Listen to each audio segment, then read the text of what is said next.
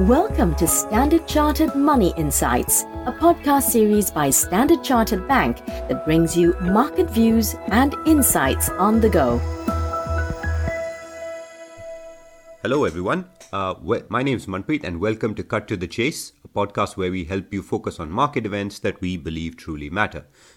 Now, while equity and bond markets across Asia, Europe, and the US largely extended their recent moves, uh, firmly pushing the Nasdaq into a 10% correction from its recent peak, there has been a lot of focus on oil as well. Uh, WTI oil prices are up about 12% since the start of the year and almost 30% since the early December low. This has meant the $100 barrel forecasts uh, are back in the broader narrative. Now, today there seem to be two factors potentially explaining the price rise. One is more event-driven, citing you know what we've seen in the last couple of days in terms of the Iraq-Turkey pipeline disruption and attack on oil facilities in the UAE. The other, of course, looks at the longer-term uh, tight supply-demand balance. Now, We'd worry less about the first rationale. Uh, we remain of the view that the impact of geopolitical events on markets generally tends to be quite short lived, uh, unless it alters the long term demand supply balance significantly. If you follow me on LinkedIn, take a look at a short article I wrote on why we do hold this view. The second factor, though, the long term supply demand balance, we think better explains uh, what's going on with oil prices. Demand has actually held up pretty well despite Omicron, and OPEC Plus has continued to raise output at its pre planned rate of only 400,000 barrels per day each meeting. We've also seen a number of unplanned production outages uh, in recent days in several countries like Libya and Kazakhstan. Now, some of these factors, of course, may be set to change later in the year. Uh, we've seen a couple of OPEC members uh, come out in recent days arguing that prices above $85 per barrel could dem- trigger demand destruction. And the IEA also said overnight that accelerating output from OPEC Plus, as well as the US and Canada, means supply could also rise significantly later this year.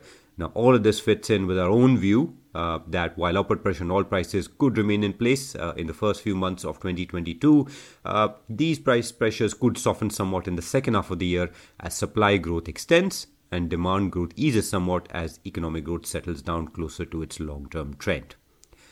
So that's on oil, but the other key event today, of course, is the ECB policy meeting. Now, it's interesting that similar to what we've seen in the US, markets seem to be pricing in a couple of 10 basis point rate hikes in 2022.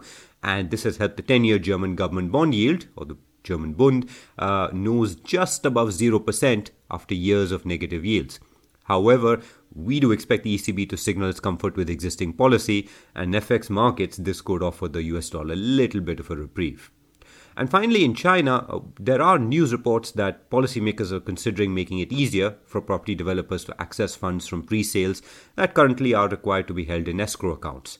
Now, this is significant because it could potentially unlock liquidity for developers at a time when it is most needed. The Hang Seng's uh, mainland properties index did rise following the report, but what we'd also look for is signs of uh, potentially more improved sentiment in Asian high yield bonds later today. So that's it in terms of key events. Before I leave, just a reminder that Steve is back tomorrow with his Through the Noise podcast. So please do watch out for that. If you enjoyed this podcast, please don't forget to rate and like it. Thanks for listening and wish you a happy trading day ahead.